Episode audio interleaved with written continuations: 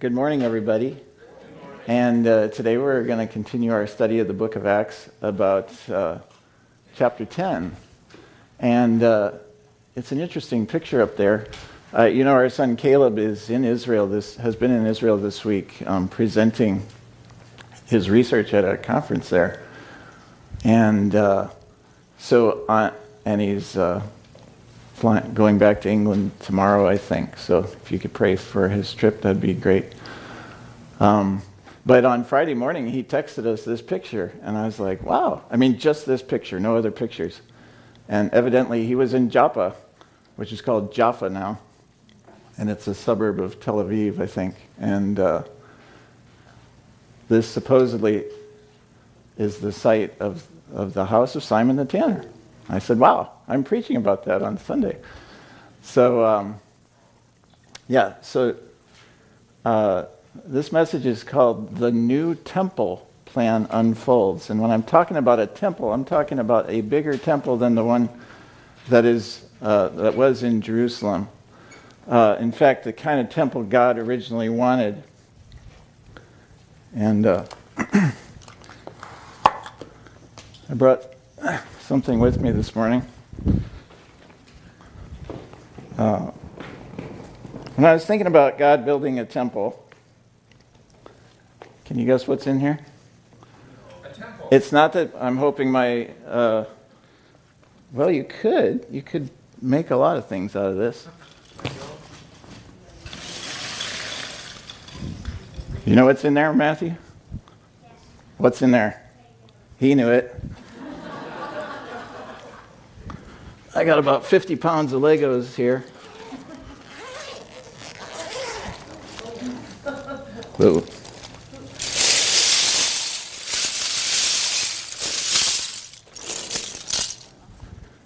Anybody want some? Just kidding. No, I was kidding, kidding, kidding. You have to talk to Michael about that.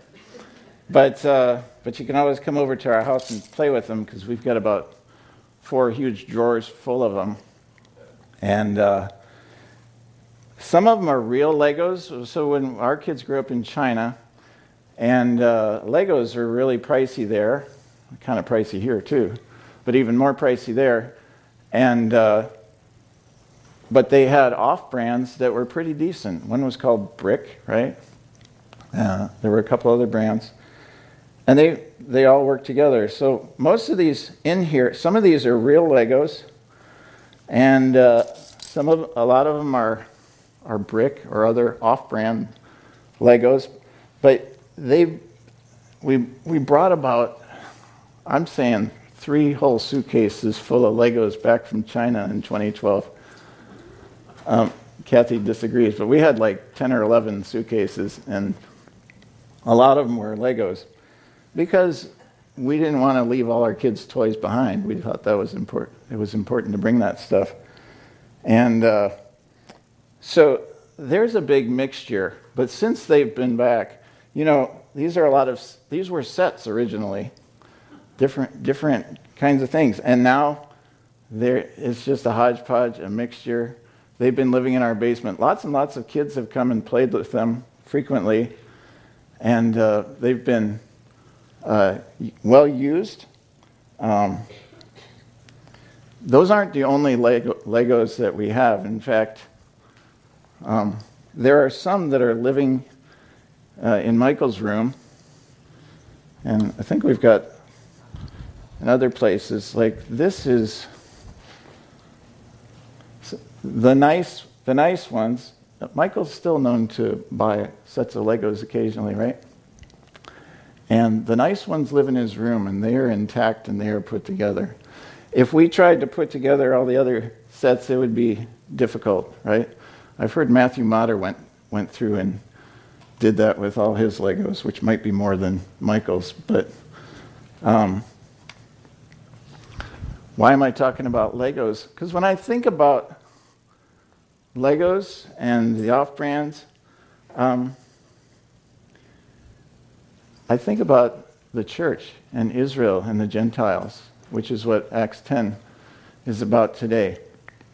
And, and I'm thinking this what if Lego master builder Michael returned from college and found all the Legos and all the off brands, gathered them up from the corners of our basement and everywhere else in our house that they might be, and used all of them to put together to build some kind of gigantic, fantastic architectural entity, some kind of structure, using, using all of them.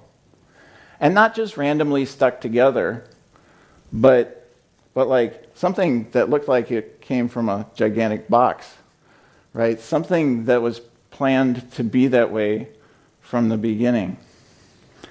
Uh, that would be amazing. That seems impossible, right? Uh, but let me tell you, that is what the Bible, the story in the Bible, is saying was God's plan for humanity. And the Legos are kind of like Israel.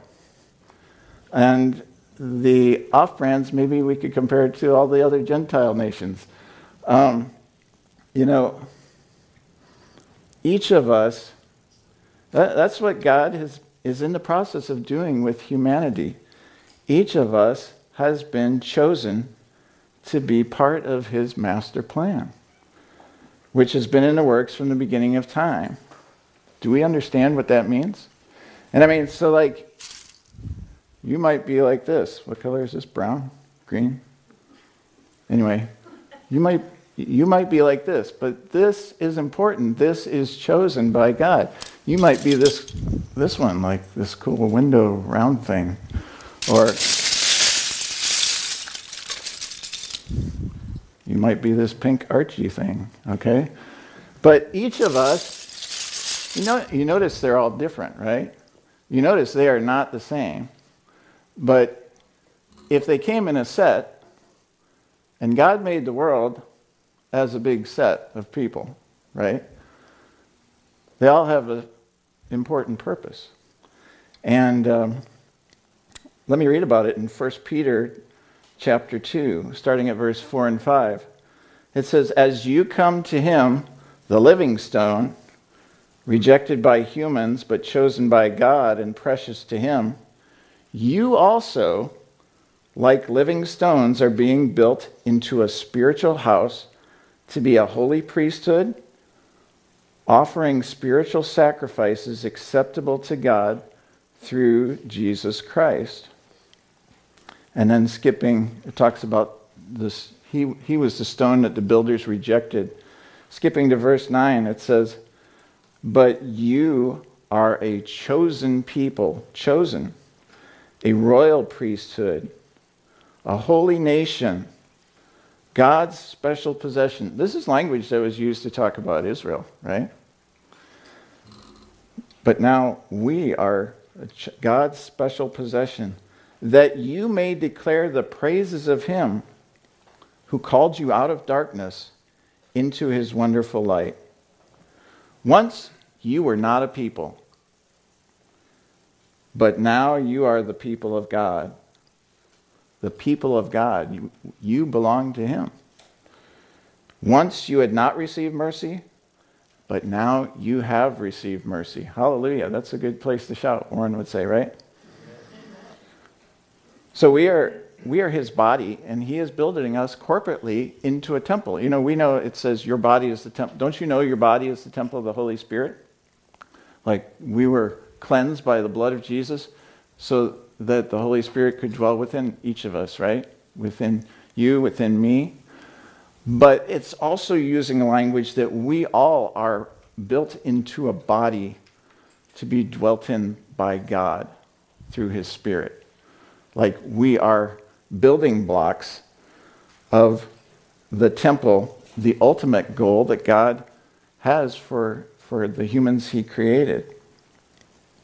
And uh, this is the heart of the account in Acts 10 that we're looking at today. Because in that, God was interacting a very huge step in this process. Because in linking Peter with Cornelius and his household, God was uh, locking together, so to speak, uh, you know, two of the the, the Gentiles with his people Israel. He was, he was making it clear. He was giving revelation hey, this, my people, this is my plan. And I, they, they needed a little uh, motivation, a little drawing together to understand that and to start living it out. And uh, all under the headship, the lordship of Jesus Christ. Before this, the Jews and the Gentiles were mostly separate. And uh, since the dividing of the nations, remember the Tower of Babel? And we, we went through and talked about that in our series about Pentecost. That God chose Israel not because he liked them better than any other people, not that he didn't love the other nations of the world. When God divided the nations at Babel into different languages, God then raised up Abraham. And he said, This one's going to be mine. I'm going to rule directly. The other ones he delegated to angelic authorities that he put set over them, angelic servants. And sometimes in the Bible it's referred to divine council. But God was not directly being king over those peoples. He's the king of all, right? Don't get me wrong. But he was ruling politically over Israel, and he was ruling uh, religiously over Israel. And uh, because Israel was his, Abraham's family was his chosen vessel, his chosen nation, uh, to bring salvation back to the whole world and to bring uh, the ultimate goal was to preserve his ways, to show they were to be a peculiar people, set apart and different from everybody else because they followed him. And uh, that didn't exclude Gentiles from believing in the true God. It didn't exclude them from being saved because they had the same opportunity to worship the true God as everybody else, um, as the Israelites did. But this was God's vehicle, his chosen possession. And uh,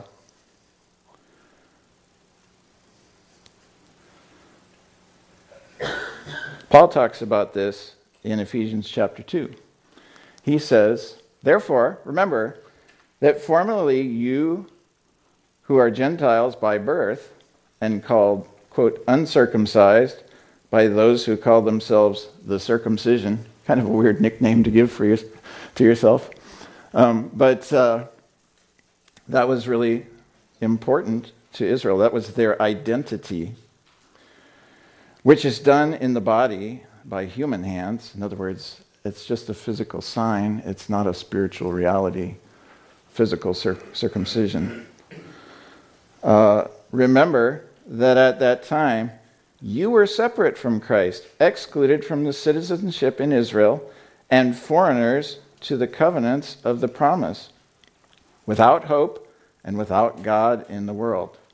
And I believe God they were accessible to God. We see people that, that were um, brought into Israel. Ruth is an example, right? And there were others. That was possible. And that doesn't mean that God could not be found by the Gentiles, right?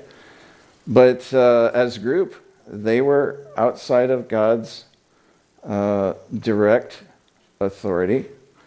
And, uh, but now, in Christ Jesus, you who were far away once far away, have been brought near.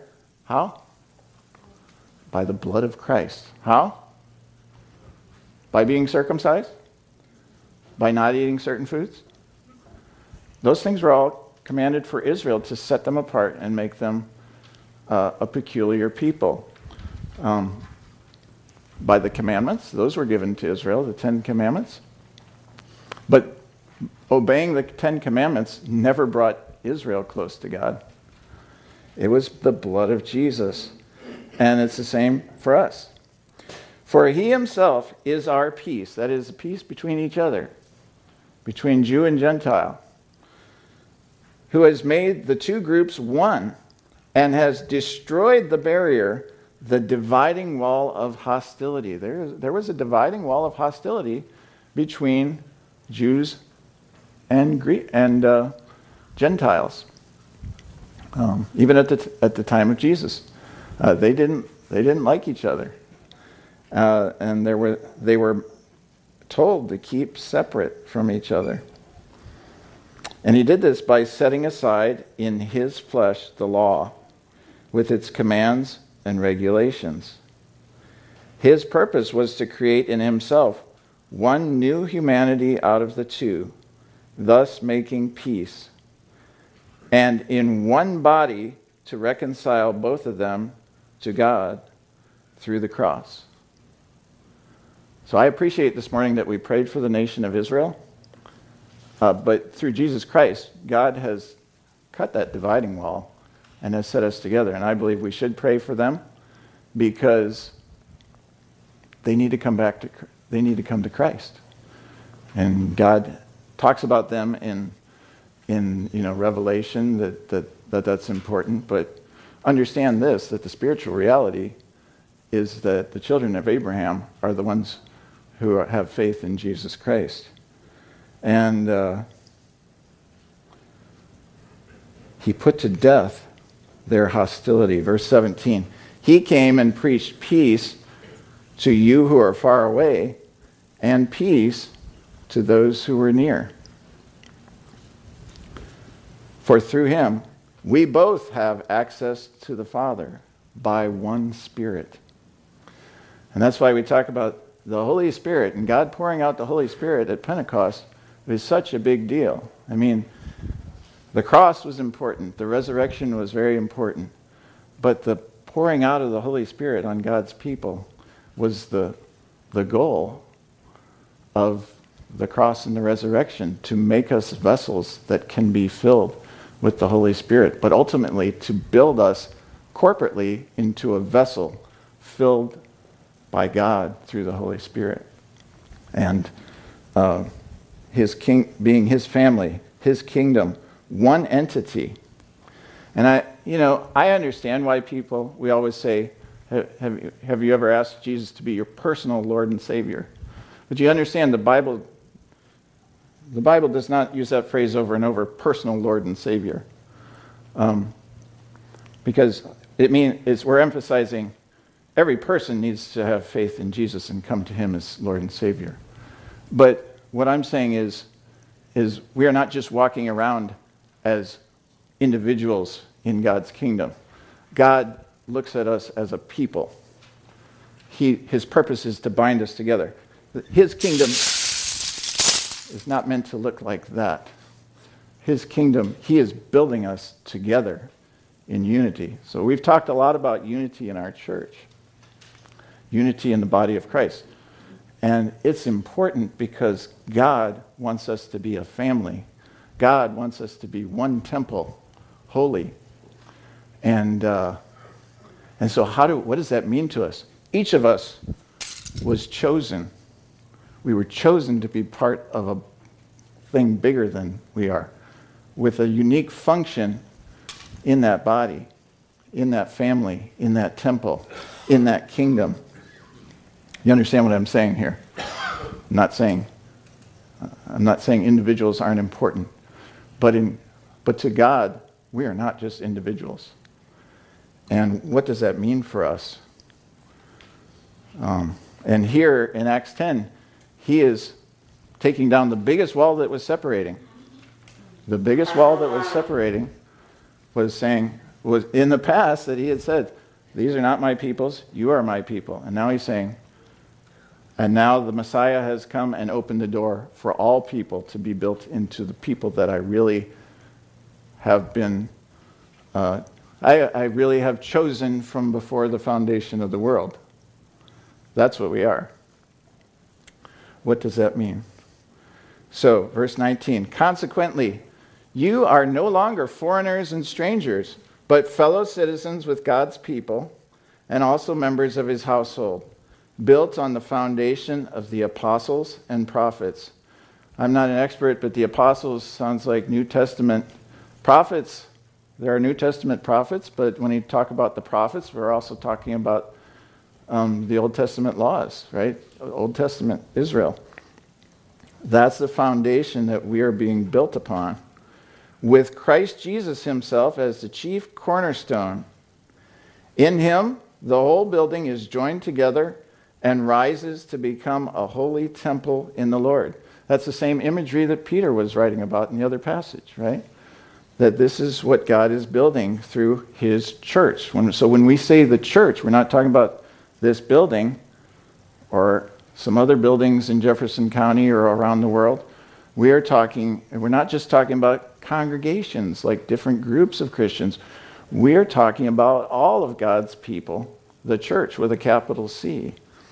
And uh, he is, we are being built together to become a dwelling in which God lives by his Spirit. And to be sure, there are a lot of pieces in the world. I'm talking about humans. God is not interested in any of them being left out of his building. I don't know how that works about who, you know, who eventually does not come to Christ and be saved.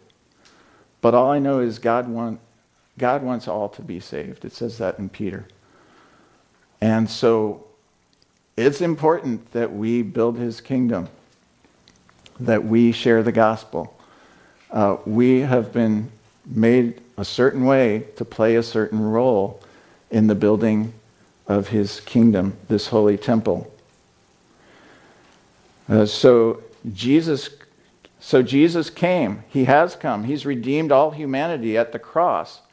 And he sent his apostles and the growing church out to make disciples of all nations. We are indeed a royal priesthood. Priest goes between God and man, right? And so we are a royal priesthood. That's describing us making disciples and evangelizing and building God's kingdom here on earth, right? That's what a priest functions to go between God and people. And he's given us that assignment. Uh, even though that had been prophesied throughout the Old Testament, the, the early church still didn't fully understand that this was all f- for Gentiles, not just Jews and people who converted to Judaism. And so, uh, you know, and we understand why, since the time of Moses, actually, probably in some ways since the time of Abraham, God had been separating Israel out to be holy and different from the rest of the nations. He gave them the Ten Commandments to show him, show us his righteous ways. Right? The, the, the Gentiles did not get the Ten Commandments. Uh, he gave them though lots of other rules too to make them different, to set them apart. Uh, in order to remain clean before God and the community, they had to eat only certain foods. Today we call them kosher, right? And uh, you can find that list in Leviticus chapter 11. Uh, basically, land animals with divided hooves that chew the cud, and sea creatures that have fins and scales, birds that are not birds of prey or scavengers, flying creatures, uh, besides flying insects that have jointed legs above their feet for hopping on the ground such as the locust, the katydid, crickets, and grasshoppers. You can eat those. So, you want to follow Jewish food laws? Go out and eat a grasshopper when you're done here. Um, you can do it. But if you want to go out and eat something else, uh, I would suggest you can. Um, they couldn't enter the houses of Gentiles, and uh, they couldn't touch dead things. They would be unclean. They had to cleanse themselves from any kind of bodily fluids that they touched. I don't know what they did if they had allergies. but their males had to be circumcised. And uh, all these things made the Jews, Jews different from the peoples around them. And in many ways, they were offensive to the people around them. Okay? They were different, and that made them offensive. Okay? If somebody doesn't won't go into your house or your business, that would be offensive, right? Uh, and, uh, you know, if some people are, if your workers are saying, well, we've got to take uh, the seventh day off every week, that might be offensive to, to your boss who's a Gentile. Um, if they won't uh, participate in the parties at your temple with you, that's no fun. If they won't buy your idols, they're not contributing to the economy. I'm talking about the Jews were dispersed into all the world by that time, by the time of the early church. And so there were Jews in every Gentile city. And, uh, and, and, even, you know, the Jewish guys would look different in the gymnasium because, like, uh, I won't get into that, but, um, you know, they were different and they would be offensive. On the other hand, the Gentiles were offensive to the Jews because you've been conditioned to say, uh, you are immoral and you are unclean. Okay? So, when God is bringing the church together, there is a stumbling block to get over. There's an obstacle that needs to be taken out of the way in the minds and beliefs, attitudes of the early Christians. And that's what uh, God is doing in Acts chapter 10. He's, he's revealing stuff about this. Uh, it's the hostility that Paul was writing about to the Ephesians. He's telling them Christ has broken down that dividing wall of hostility in creating the church, which is his body, his family. So, unity is to be a hallmark of God's people. And you know, we don't have problems with Gentiles today. We're not in that. But you know what? Unity is a very important thing for us and God's people. And it doesn't always reveal itself just in, like, you know, are you circumcised or uncircumcised? Are you eating this food or not eating this food? Uh, are you are you celebrating this festival or not celebrating this festival? Uh, but it does actually come up in some of those things, and it also comes up in some other things uh, that Paul calls um, disputable matters. And, uh, you know, you could, you know, what are disputable matters? Those are matters that are not about righteousness, they're not about salvation, they're not about the way to be saved. Uh, there's all kinds of disputable matters. It might be how the church spends its money, how the congregation spends its money. It might be on the style of leadership. It might be on the style of sermons. It might be on the style of music. And these things are disputable matters that unity needs to get over when we are God's people. God is fitting us together and binding us together in unity. It's clear in these passages that this is His work. And so, what's our role? Our role is to yield to it. Uh, and He's equipping us with all His various giftings and functions to be the body He wants us to be. Um,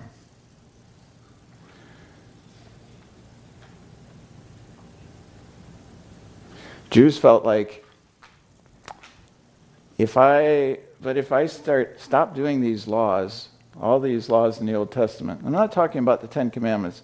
Jesus said, you know, the New Testament is full of laws, and you find that, like, the Ten Commandments, they last, right?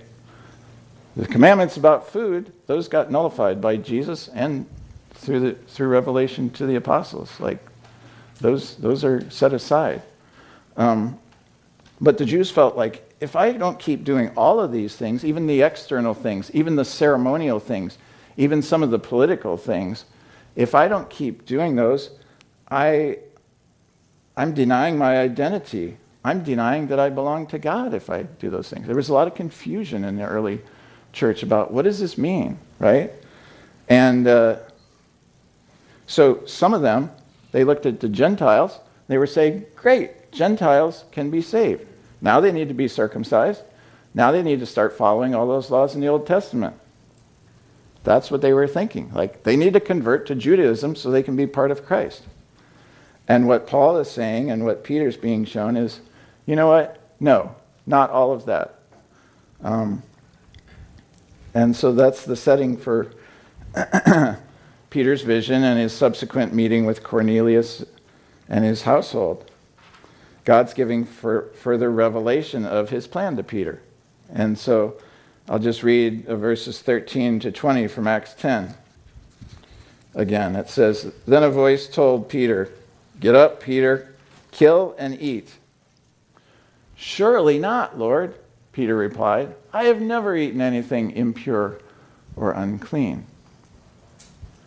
I mean, they do say, like, you eat a certain number of spiders and bugs while you're sleeping at night, so I'm not sure if he can really be honest about that, but um, no. Do you, do you see his reaction? He's like, How can this be? And the voice spoke to him a second time Do not call anything impure that God has made clean. And that's the key there. How has God made things clean? Through Jesus Christ, right? And this happened three times, and immediately the, the sheet was taken back to heaven. While Peter was wondering about the meaning of the vision, the men sent by Cornelius found out where Simon's house was and stopped at the gate. They called out, asking if Simon, who was known as Peter, was staying there. While Peter was still thinking about the vision, the Spirit said to him, Simon, three men are looking for you. So get up and go downstairs. Do not hesitate to go with them for I have sent them. So we see here again the importance of being led by the Holy Spirit, right? So the vision that God gave Peter, and now the Holy Spirit speaking more to him, saying, This is what you need to do. And Peter was attentive to that. So, uh, and Peter recognized the, the Spirit is speaking, and to his credit, he submitted to what the Spirit was saying. And uh, the Gentiles were welcome in the body of Christ. And he, uh, a question here was he also saying that the Old Testament food restrictions no longer applied when he said, kill and eat all these animals? You know, I don't know, bears or. Uh, was, was, he. Uh, you know, is it okay to eat bacon? Catfish? Catfish don't have scales, right? Shrimp? Uh, or a rabbit? Or a tarantula? Or a cat? Or a bald eagle? Well, you can't eat a bald eagle. That's illegal, right? Uh, I don't eat shrimp because last time I ate shrimp, it made me sick. So, uh, but can we eat those? Is it is it moral to do that? Um, it, it's popular sometimes nowadays to say, well, we should follow those Old Testament food regulations because God meant them for health reasons. But I would suggest that is not why God put them in the Bible. Maybe they're good for you, maybe not. I don't know. But that's, that's not the purpose God had behind those food restrictions, was to give us better health. Maybe that's a byproduct, I don't know. But what does Jesus say about it? That's the question. So look at Mark 7, starting at verse 14. Again, Jesus called to the crowd and said to him, uh, called the crowd to him and said, Listen to me, everyone, and understand this. Nothing outside a person can defile them by going into them. Defile means sully, mar, or spoil, make them dirty, spiritually unclean, he's talking about. Rather, it is what comes out of a person that defiles them. After he had left the crowd and entered the house, his disciples asked him about this parable. Are you so dull? He asked.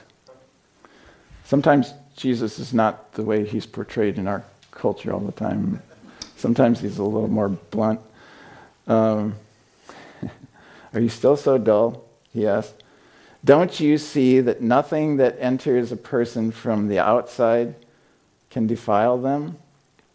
For it doesn't go into their heart, but into their stomach and then out of the body. So look at this parentheses. In saying this, Jesus declared all foods clean. That probably should end all debate about it, right? Right there in the Word of God.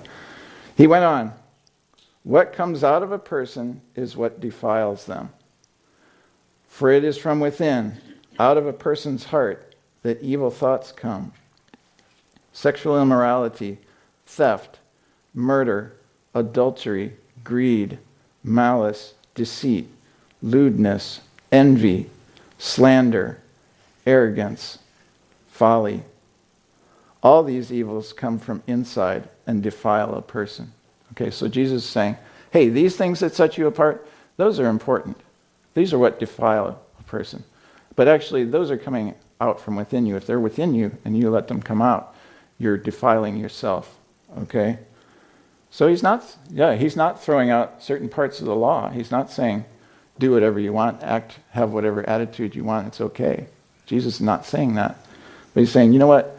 Food restrictions, those were symbolic. They're, they're not going to defile you. Um, Paul also had many things to say about Old Testament food laws, circumcision, and other rules. He got really angry, actually, a lot of pla- a number of places in the New Testament because people called Judaizers, that's what we call them, were going around and, and telling new converts, you have to follow all of these Old Testament restrictions if you want to come to Christ. You have to be circumcised. You have to change your diet. You have to uh, stop, you know, do it. You have to do all those things. Paul got extremely mad about that and wrote a lot of things. Read the whole book of Galatians. Uh, what we uh, read uh, Romans chapter 14. Uh, he got really mad at those people. Why? Because they were getting people. Do we need to trust in that? Or do we trust in Jesus Christ for our salvation and Him alone? Basically, that's why Paul was so angry. And, uh, and so, Paul wrote about this too. I'll read from 1 Timothy chapter 4, the first five verses. He says, The Spirit clearly says that in latter times, some will abandon the faith and follow deceiving spirits and things taught by demons such teachings come through hypocritical liars. You know, he's not, he's not being real soft here. Whose consciences have been seared as with a hot iron. They forbid people to marry and order them to abstain from certain foods, which God created to be received with thanksgiving by those who believe and who know the truth. For everything God created is good and nothing is to be rejected if it is received with thanksgiving, because it is consecrated, that means set apart for God, by the Word of God and prayer. That's why we have the tradition of praying before we eat. We give thanks and we consecrate what we're going to eat uh, to God, and that's, that's an important thing. And something's really happening there when we do that. Like it is, it is made clean for us. And uh, Peter Leithart, somebody we've quoted before, wrote an article called You Are What, quote, Animal You Eat, making sense of the Bible's dietary laws. He talked about the purpose of those laws in this article. I want to read a section of it. He says, Eating isn't the same as fueling. Eating is incorporation. In other words, taking it in and making it a part of yourself. To eat is to become one body with what we eat and with our table companions. What we put into our bodies becomes one with us. Our table companions become members of a corporate body. It makes you think of the Lord's Supper, right? Of communion. Israel is called to be a separate people. They exist to serve the Gentiles, to bring Yahweh's blessing to the world and, light, and to light the nations. But to be light, they need to avoid communion with darkness. They keep the food laws to maintain the God given wall between Jews and Gentiles. Israel is prohibited from eating animals with serpentine features to train them to avoid communion at the table of demons. They aren't to incorporate unclean meat, so that they'll learn to avoid unclean people. Let me interrupt for a second. So, so in other words, uh, G- God is destroying the dividing wall between Jews and Gentiles, right? He's not, he's destroying the divider between peoples. He's not destroying the purpose, which was so that Israel, which we are now Israel, we are children of Abraham, we are still to be servants to those outside of the kingdom, to bring them in. And we are still to be different from the world, from this unbelieving world. Amen? And we are still um, to walk in righteousness. God still wants us to do that. We are still to bring light to the world and not darkness, right? And uh, so Peter Leithart continues Jesus fulfills the law, but Torah is still God's instruction to us. We can eat anything, but we're still under food restrictions of a sort. The New Testament's food laws don't have to do with what we eat, they concern where we eat and especially with whom. Paul commands us to avoid the table of demons. We aren't to have communion with the works of darkness, nor share bread, keep company uh, at the table of the wicked. This is what Israel's food laws always aimed at. They ritualized a perpetual Pauline warning. In other words, a warning from the, the Apostle Paul gives, which was bad company corrupts good morals. That's from 1 Corinthians 15:33. So, to be holy and set apart as New Testament believers is to be cleansed by quiz. To be holy in the New Testament is because we are cleansed by the blood of Jesus. Amen? Not by what we eat or don't eat, not even by our own behavior because we couldn't do that. Right? And uh, it's only God who can do this. Uh, God's temple will be holy and not defiled. And so the New Testament is full of passages about our need to walk in loving unity with our believing brothers and sisters, and also to love God by living in an obedient way that pleases Him. And remember, without faith, it's impossible to please God, right? So in Romans 14, Paul urges the believers not to quarrel or judge each other over disputable matters like foods or special days. Starting at verse 13. Therefore, let us stop passing judgment on one another. Instead, make up your mind not to put any stumbling block or obstacle in the way of a brother or sister. I am convinced, being fully persuaded in the Lord Jesus, that nothing is unclean in itself. But if anyone regards something as unclean, then for that person it is unclean. In other words, if, if you, your conscience, don't go against your conscience. If, if, you, if your conscience says don't do that, don't eat it, then don't. You'd be sinning against your conscience. That's not faith if you're doing what you believe is wrong to do. And uh,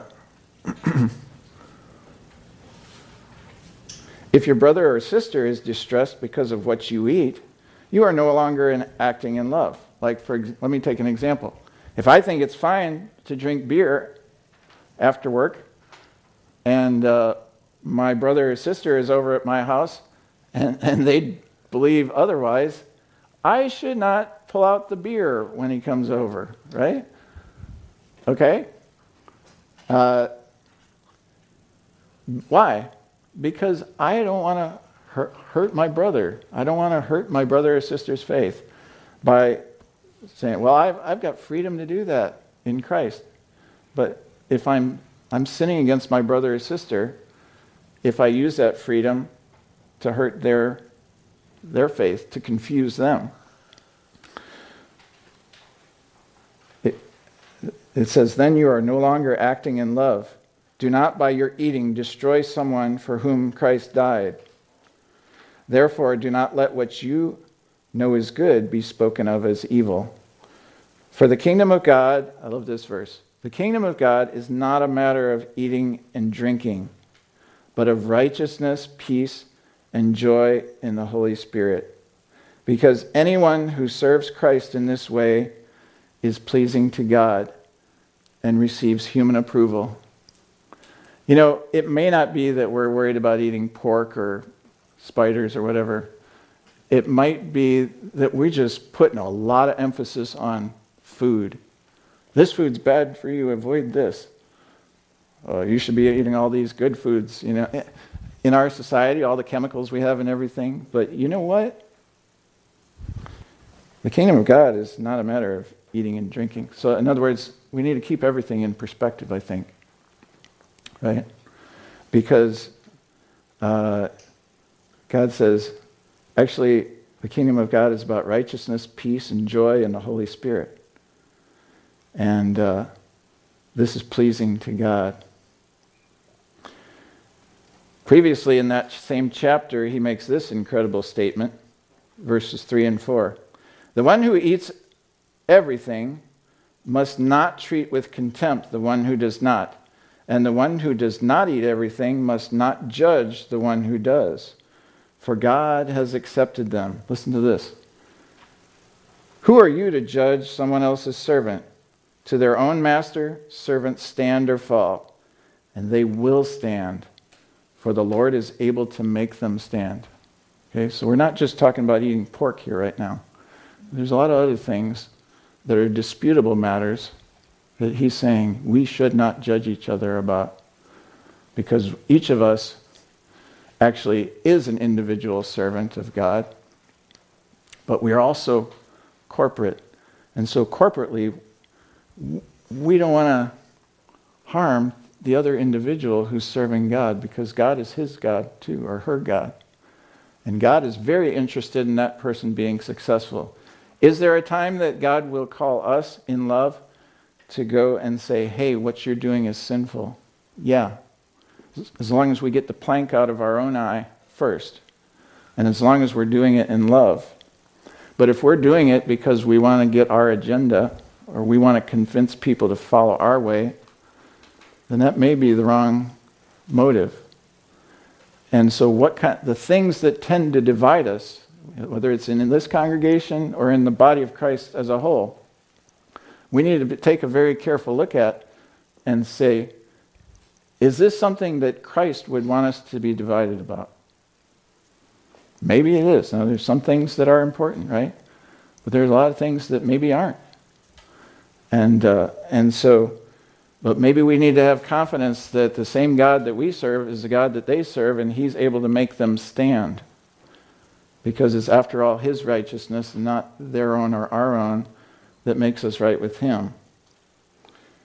And so, do you see how we treat our brothers and sisters and whether we're serving God with faith and with a good conscience are what the Lord truly cares about in us? All right, so let me get to another part. With this in mind, keep in mind that following Christ will still be offensive and countercultural to the unbelieving world around us. I think we see that illustrated in one particular way this weekend, right? But there are other ways. I mean, we are going to be offensive to the world. There still is a dividing wall of hostility. Uh, it should be love from our end, but there's going to be hostility pointed at us who are in Christ. Uh, you know, Jewish rules offended the Gentiles in the Old Testament. In the New Testament, preaching that Jesus is the only way offends the world. That is something we should not compromise, but we should be prepared to be opposed sometimes by. But we need to do it. Preaching the cross. The cross is offensive to the world. What else is offensive to the world? The resurrection from the dead is foolish and offensive to the world, along with every other kind of supernatural miracle that God wants to do. What else is offensive to the unbelieving world? Not joining them in the sinful things that they like to do is going to be offensive, and we need to have the courage to not join in. We need to have the wisdom to not join in things that are ungodly in the world. That doesn't mean that we shouldn't hang out with unbelievers. We have to to spread the gospel to them, right? But there's a difference between going to them and being corporate with them. And that's going back to what Peter Leithart was saying about food laws, right? We don't want to become one with them in the, in the things that are evil. One more thing a couple more things. One thing that's really offensive is this idea of forgiving, turning the other cheek.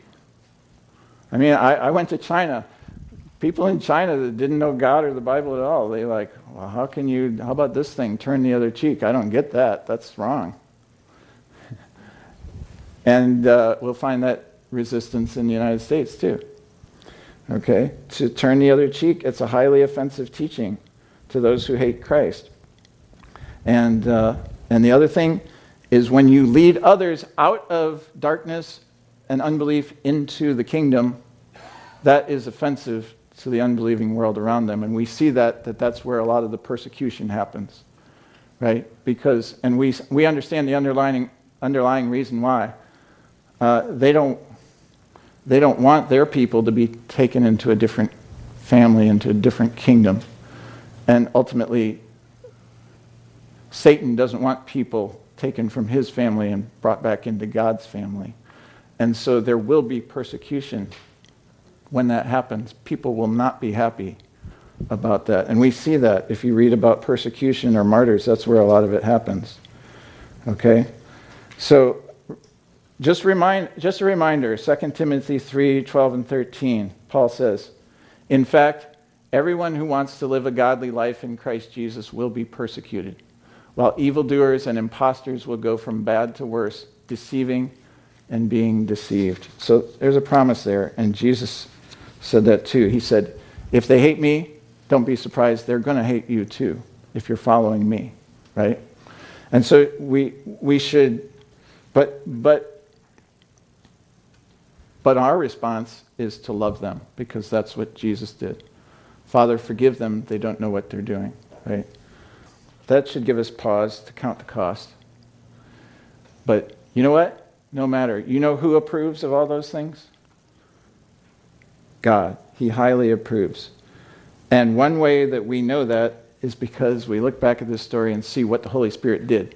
In the middle of Peter's short sermon, God interrupted him. The Holy Spirit came upon all the members of Cornelius' household, and they all started speaking in tongues. Nobody laid hands on them, nobody prayed for them or anything. So uh, we can't put in a box how God's going to baptize people with the Holy Spirit.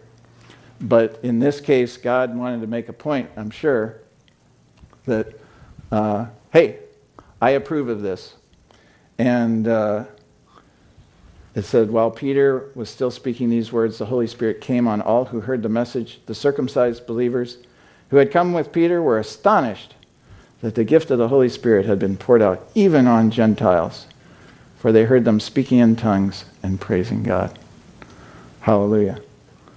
And so, just to sum up, this is God's desire to draw people of all nations into one corporate body, one family, one kingdom headed by Jesus Christ and filled and empowered by his Spirit to advance that kingdom throughout the whole earth and to all humanity. He's currently building us as living stones into one holy temple that truly does glorify him. He will be glorified, and He desires, He's so amazing. He desires to share that glory with us, His people. Why? Because we are His children, and He dearly loves us.